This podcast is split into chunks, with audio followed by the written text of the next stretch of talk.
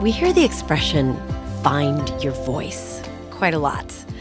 In fact, I'm not even sure we all agree on what that phrase really even means. But for our purposes here, let's just go ahead and define it as the courage to speak from your own uniqueness and individuality. That's how I would define finding your voice. But this phrase seems to be shorthand for this one single magic moment when everything falls into place and we find the courage to speak in a way that's fresh and original. And in so finding our voices, the world rises up to meet us and welcomes us in all of our new and dazzling authenticity. And so is born our very own personal brand. And then voila, the Instagram likes start happening. We become overnight successes, right? This is kind of the subtext of the phrase finding your voice, right? But it's never that simple, is it? Here's what I really believe as a communication coach you find your voice when you become willing to transcend the rules of the tribe. We live inside of a paradox. We spend, if you think about it, the first like 18 years of our lives learning the rules of the tribe. And by tribe, I mean community, family, culture, friend group, whatever. And then we spend the rest of our lives attempting to live beyond those rules. Or maybe we keep the rules that bear fruit and work for us and ditch those that don't, creating new rules to better suit us, right? And the destinies we feel called to fulfill. And that assignment is real because the best expression of you is only possible when you've broken free of your need to fit in, to please, to measure up. Now, I've seen people attempt to find their voice by forcing a kind of faux uniqueness on themselves, kind of like appropriating what they think are behaviors or affectations that are interesting or quirky versus doing the actual work of developing their own voice. And as we just mentioned, that work ain't easy, right? It means stepping outside the tribe. And this this sort of faux uniqueness, faux authenticity game. I remember when I was in college, I met this girl, this woman, sorry, she was she was a woman. And she would play CDs and then she'd look at me and be like, "Hey, see the CD? Can you hear this music? See how quirky it is? See how weird it is? I like music that most people don't know about. See?" I mean, she would actually say that. And it just, it stuck with me because I feel like there are those temptations to do things that would be quirky and associated with uniqueness, but that aren't actually who we are. They're not coming from a place of risk and vulnerability and authenticity. They're coming from a place of trying to act like someone who's unique and has found their voice, right? It's like the person that goes to Burning Man, not because they're actually interested in the spiritual journey of it, but because it's a spectacle and they perceive the interesting people go to Burning Man. So they go to Burning Man, right? Now, side note, I've never been to Burning Man. I'm really sad about it because had I been younger when it became like more something I would have heard of, I would have been all over that like white on rice. But the fact is, by the time I heard about Burning Man, I was like, I was married, I was starting to have kids. You know, I just missed the Burning Man train. So maybe I'm just bitter. but you know what I mean, right? There's people that are down with that because it comes from deep within them right they're they're they're just they're pulled at a molecular level to that community and other people are just freaking fronting right can i get an amen anyway you know who i'm talking about and these are people who are aching to be seen, they're aching to stand out, but they're also unconsciously or maybe even consciously avoiding the real work. And by real work, I mean what Jung, the Jungian psychology tradition calls individuation. And based on my understanding of what they mean by individuation, it's a kind of psychological and spiritual maturity, right? It's that process of knowing when to fit into the norms of the tribe or of the culture and when to stick your neck out, when to run with the pack, when to fly solo, when to consume sort of whatever is popular wisdom, and when to just turn inwards for guidance. Individuation, my friends, is the call of the wild right? It's the holler of the outlaw. And as Bob Dylan once crooned in one of his songs, to live outside the law, you must be honest. which is just another way of saying that individuation is a call to live according to what I think is the only code that matters. And that is integrity and fidelity to self. And I'm not talking about little self, I'm not talking about ego self, but big self, where I believe our divinity is hiding. This is so funny. My dog is in the in the room recording with me, and you can hear him like growling. I'm I'm gonna pretend that he's growling like an amen. Bowie, Bowie, knock it off.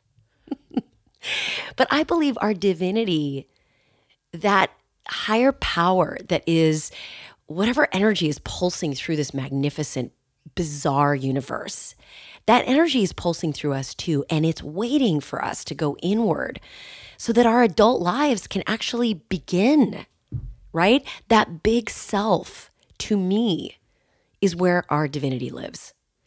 And I think this is why we're so compelled by the lives of people like Freddie Mercury and Patti Smith or Shirley Chisholm.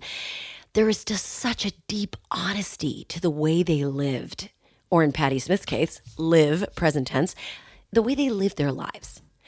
And if you don't know the name Shirley Chisholm. You will soon because they're making a movie about her, which is awesome. But she was the first black woman elected to Congress in 1968. Can you imagine? She represented New York's 12th congressional district for seven terms from 1969 to 1983. Seven terms. And it wasn't Barack Obama who was the first African American to make a serious play for the presidency. It wasn't even Jesse Jackson. It was Shirley Chisholm. Incredible. And guess what her first ever campaign slogan was? Unbought and unbossed. People, that should be our slogan for 2019. Unbought and unbossed. Grown and sexy, doing our own goddamn thing. I, I let me just pause here for a moment though, before I get too carried away. If you are about to make a move beyond the tribe, and that move beyond the tribe is literally dangerous, not figuratively, but literally. Like, let's say you're a gay teenager in a family that will kick you out for being you. Please go find support for yourself before you move forward, or lay low until you're old enough to get yourself to college. Find allies to help you or house you or whatever you need. Don't do anything until you have a plan to keep yourself safe, okay?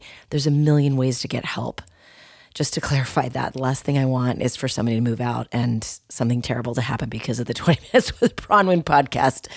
And I'm not trying to make light of this. I really fucking worry about stuff like that. Anyway, back to Freddie Mercury, Patti Smith, and women like Shirley Chisholm. When you study their lives, you see that these are people who give greater weight to their own inner sense of integrity and less weight to the opinion of others. And in so doing, they open the gates to the extraordinary. And by opening the gates to the extraordinary, I mean that there seems to be a powerful vacuum created by the absence of fucks given about tribal expectations. Sorry, not sorry for swearing. I believe that the vacuum created by giving zero fucks about cultural expectations becomes the source of our own uniqueness, the source of our powerful and extremely individual voice, or voices, I guess I would say. In physics, there's that well known concept that nature abhors a vacuum. And abhor is a really strong word. It means to regard with horror or disgust. I mean, I looked it up just to be sure because I was like, abhor is a really strong word. Because I believe when it comes to human consciousness and development, when we speak in terms of individuation, let's say, I have this nagging suspicion that nature does not abhor a vacuum. Nature's been waiting for a vacuum. Life is waiting for us to finally stop giving so many F's. Because once we stop giving so many F's, the absence of F's creates that vacuum.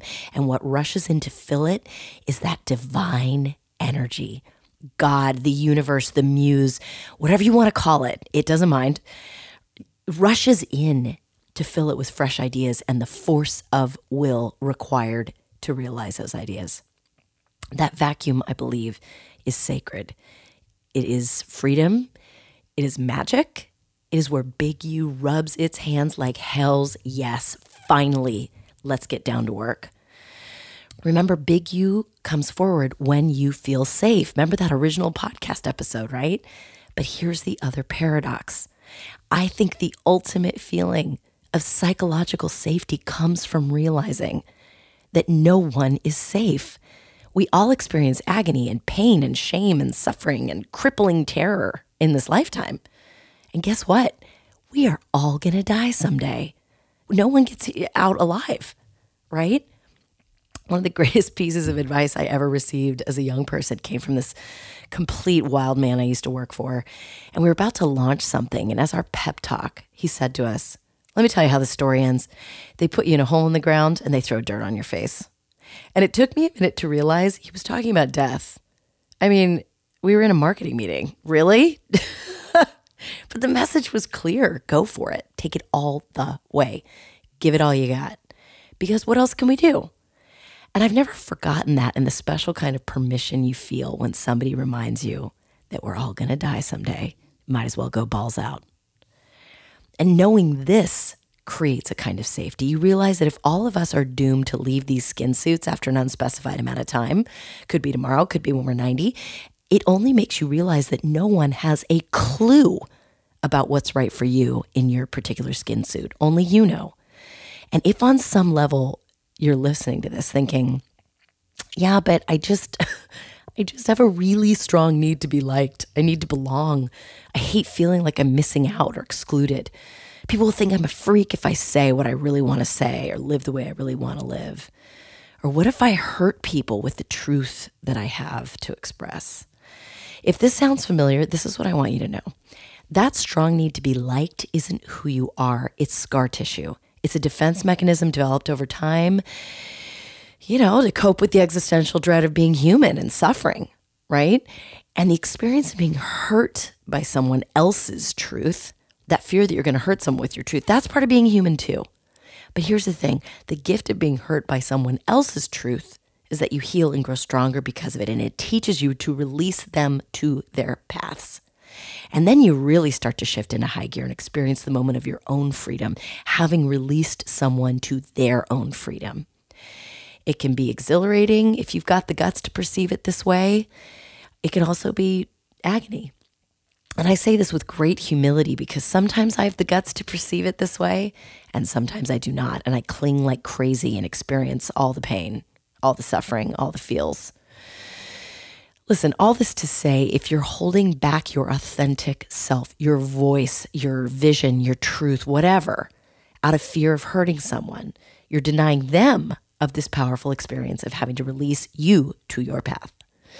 And as for your fear of missing out, your FOMO, and you're worried that if you leave the tribe, they'll exclude you from the reindeer games, I'd be willing to wager that even when you are included in those reindeer games, even when you do adhere to all the rules and you're, st- I, I'm guessing that you're still not satisfied, fulfilled, or even happy. Because sometimes those tribal reindeer games, they kind of suck. and you're like, why did I want to get invited to this? This isn't that fun. I'd rather be doing something different, right? Here's the bottom line you didn't incarnate to play small. You incarnated to experience certain things, exercise certain gifts, and feel all kinds of feels up to and including joy, bliss, heartbreak, betrayal, all of it. So quit pretending like it's your job to stay in a box so no one gets their feelings hurt. Life hurts, right? Life hurts. But you know what? Life also brings a very special kind of bliss generated by following your own inner knowing. And we don't have a word for it in English, but if you've seen Bohemian Rhapsody, and you see that final concert scene when Freddie Mercury is fully absorbing the rapture of hearing 72,000 people sing Bohemian Rhapsody back to him. That song that the music industry said would never go anywhere, that song that the tribe rejected. Freddie Mercury is getting to feel that kind of bliss, the bliss generated by giving zero fucks and allowing God to fill the vacuum created therein. And you can see that emotion, that bliss on the real Freddie Mercury's face if you go back and look at the Live Aid concert. It's incredible. But if you're listening to this and you're thinking, yes, I want this, I'm well on my way on my path of individuation, but I want to go further. I want to go faster. I want to be braver. I want to wander deeper into the forest of my own damn self. And you're wondering, how can I do that? What advice does somebody like me have? And first, what I want to say is that if you want to go further, faster, deeper into this work of individuation, it begins with one simple step, and that is noticing. Just as an experiment for the next 48 hours, I want you to notice how many times a day you make choices based on what other people think of you. Don't change anything, just notice. This may sound simple and silly, but I want you to try it. When I first got serious about my own path to individuation, I wore a rubber band around my wrist, and every single time I had a self conscious thought, meaning I was more worried about what others thought than what I thought, I would snap it on my skin. I don't want to bore you with the details, but for those first weeks, there was a shitload of snapping happening. And I remember thinking, like, what a waste of energy. And I also remember feeling kind of ashamed because when all of this was going down, I was in my mid 20s and I kind of considered myself a staunch feminist. And yet here I was worrying about how I looked instead of what I was, you know, contributing. I mean, that's like the oldest trick in the patriarchy handbook. Get these broads to be more concerned about their eyebrows and they'll never run for Congress, right? And yet, so many of my choices were being made through the male gaze, right? Through what other people thought of me. And how could I call myself a feminist, right? But I saw that I could have been using all that time and energy that I was wasting worrying about what other people thought. I could have been using it to write a novel or sing a song or write a song. But no, I was worrying if my hair was right or whether the shoes I chose worked. Usually they did. I, I have terrible fashion sense. I, and I know this all sounds crazy, but for me, individuation began by exploring my own desires. I had to learn how to ask myself what I want moment to moment for the first time in my life. And that experience is how I discovered I was actually an introvert. I had been living a life as an extrovert until my mid 20s because I was doing what I thought my tribe wanted me to do, which was be around people all the time and be the life of the party. And it was only when I stopped and asked myself what I wanted that I discovered I was an introvert, which actually leads you to step two. Once you start noticing yes, I still have this stupid cold. It just won't go away, but I'm doing acupuncture. It's going to get better. Second step first is noticing. Second is asking yourself what you really want moment to moment. And when I say what you really want, I don't mean little you. I mean, what does big you want moment to moment? Back in those days in my 20s, I was so afraid to be alone. I was constantly surrounding myself with people and noise and action. But then I would have to anesthetize myself with drinking and dancing and running around to cope with all of it. And I remember my therapist asking me at the beginning of our relationship to note how I felt after my first drink of the night when I would go out on the town with my people. Because he was picking up on this need for noise and stimulation and how it was kind of manifesting in binge drinking, honestly. And he said, Listen, no need to change anything. Just notice how you're feeling, but then ask what it is you truly want in that moment. You don't even have to take action on it, just treat it as information. And that advice was powerful. And I'll remember this for the rest of my life. I was at a bar in the marina. Sorry, my nose is stuffy. In the marina called the Paragon. Maybe it's still there. We used to call it the Paraguay because it was mostly dudes. And I'd finished my first cocktail of the night. So I did my homework, just like my therapist said. And I asked myself, what do you want? And do you know what I heard myself say? I want to go home. That one question in that one bar on that one Friday night led me then to a series of choices. One of them being to get an apartment by myself for the first time. Parenthetically, I loved it. Which then sort of created this space in my life of solitude to think and dream and plan in silence in the evenings after work. And eventually it allowed me the mental and enter- energetic space to launch my own consulting business, create a family, fall in love, have the life I have now that brings me so much joy, so much abundance. This gorgeous life opened up for me once I started noticing how often I made choices based on what other people thought and then dropping in to that space of asking big me what it really wanted moment to moment. And you know what else at this moment of time that I'm describing? I began to speak with more courage, more authenticity. one of the most exciting parts of starting my own business all those years ago was that I no longer had to sort of uphold and maintain someone else's brand. It was my own brand. I could be unapologetically myself. And in that space, I began to evolve. So if step one is noticing, and step two is asking what you really want moment to moment, step three is about replacing self conscious thoughts with not one, but two new mantras. Are you ready? Here we go. Mantra number one What other people think of me is none of my business. And mantra number two My only job is to, right? Maybe you're on a walk and your only job is to feel the skin, sun on your skin. Or maybe you're standing in line at Starbucks and your only job is to breathe and be ready to place your very complicated order whatever, just keep returning to the present moment. And as you build momentum, replacing self conscious thoughts with simple presence, life shows you what to do next. Life shows you what to do next. You don't need the prod of other people's opinions to move your life forward. You just don't. Life, God, the universe, the muse takes it from there, and you move forward in the spirit of freedom and individuation, and your voice emerges that's when your voice starts to emerge strong, powerful, courageous. Did I say fearless? No, I, I did not say fearless because I think fearlessness is bullshit. There's no such thing.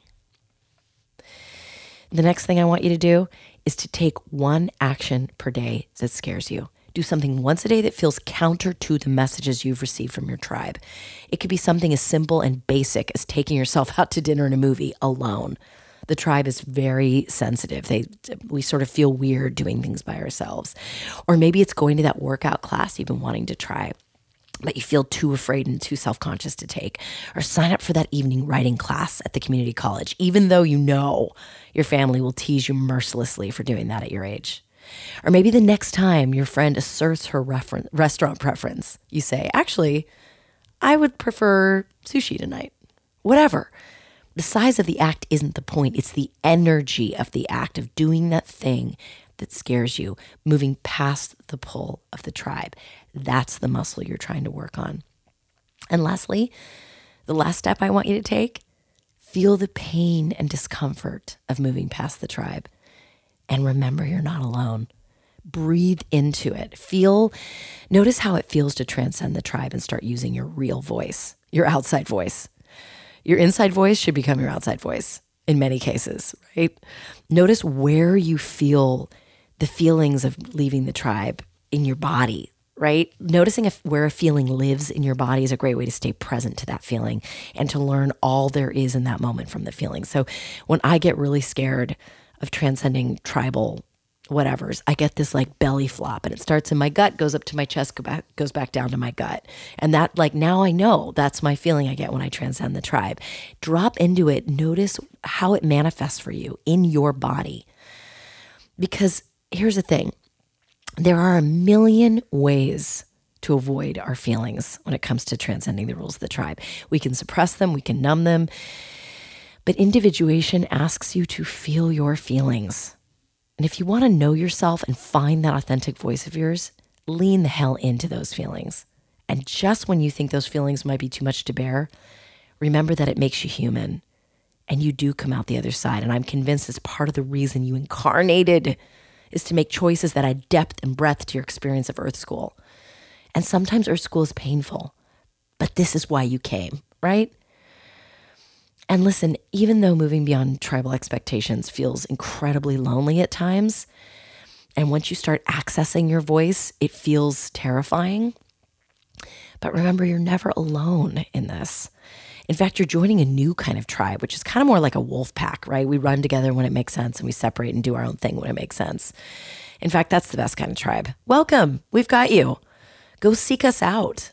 We're we're the ones flying our freak flags. But sometimes we're noticeable only because we're not at the tribal gatherings, but we're there somewhere. And you know what's extra amazing about all this is that most often, once we find our authentic selves and we find our voice and we really start using it and we really start kicking it into high gear, the tribe usually celebrates. The tribe actually loves us. They just are doing the best they can with what they know. And remember that tribe that we're transcending, it's the same tribe that kept us safe for the first portion of our lives. It's the tribe that loved us to the best of their abilities, sometimes very limited, sometimes not at all, sometimes great. But that tribe plays and played a very important role in your life. So, as we transcend the tribe, as we move on and we go on this journey of individuation, that tribe becomes something we cherish and that we feel nothing but love for, but that we knew there came a time we had to move beyond, even if just to visit every so often. So keep that in mind, especially as we get into the holidays here. It reminds me of that amazing quote if you think you're enlightened, go spend Thanksgiving with your family. we already made it through Thanksgiving, so let's go ahead and say Christmas or Hanukkah or Kwanzaa or whatever celebration your family does. So we love our tribes, we love them hard, but we ain't afraid to move right on past them when the moment comes. Shine on, you crazy diamonds. We'll see you next time.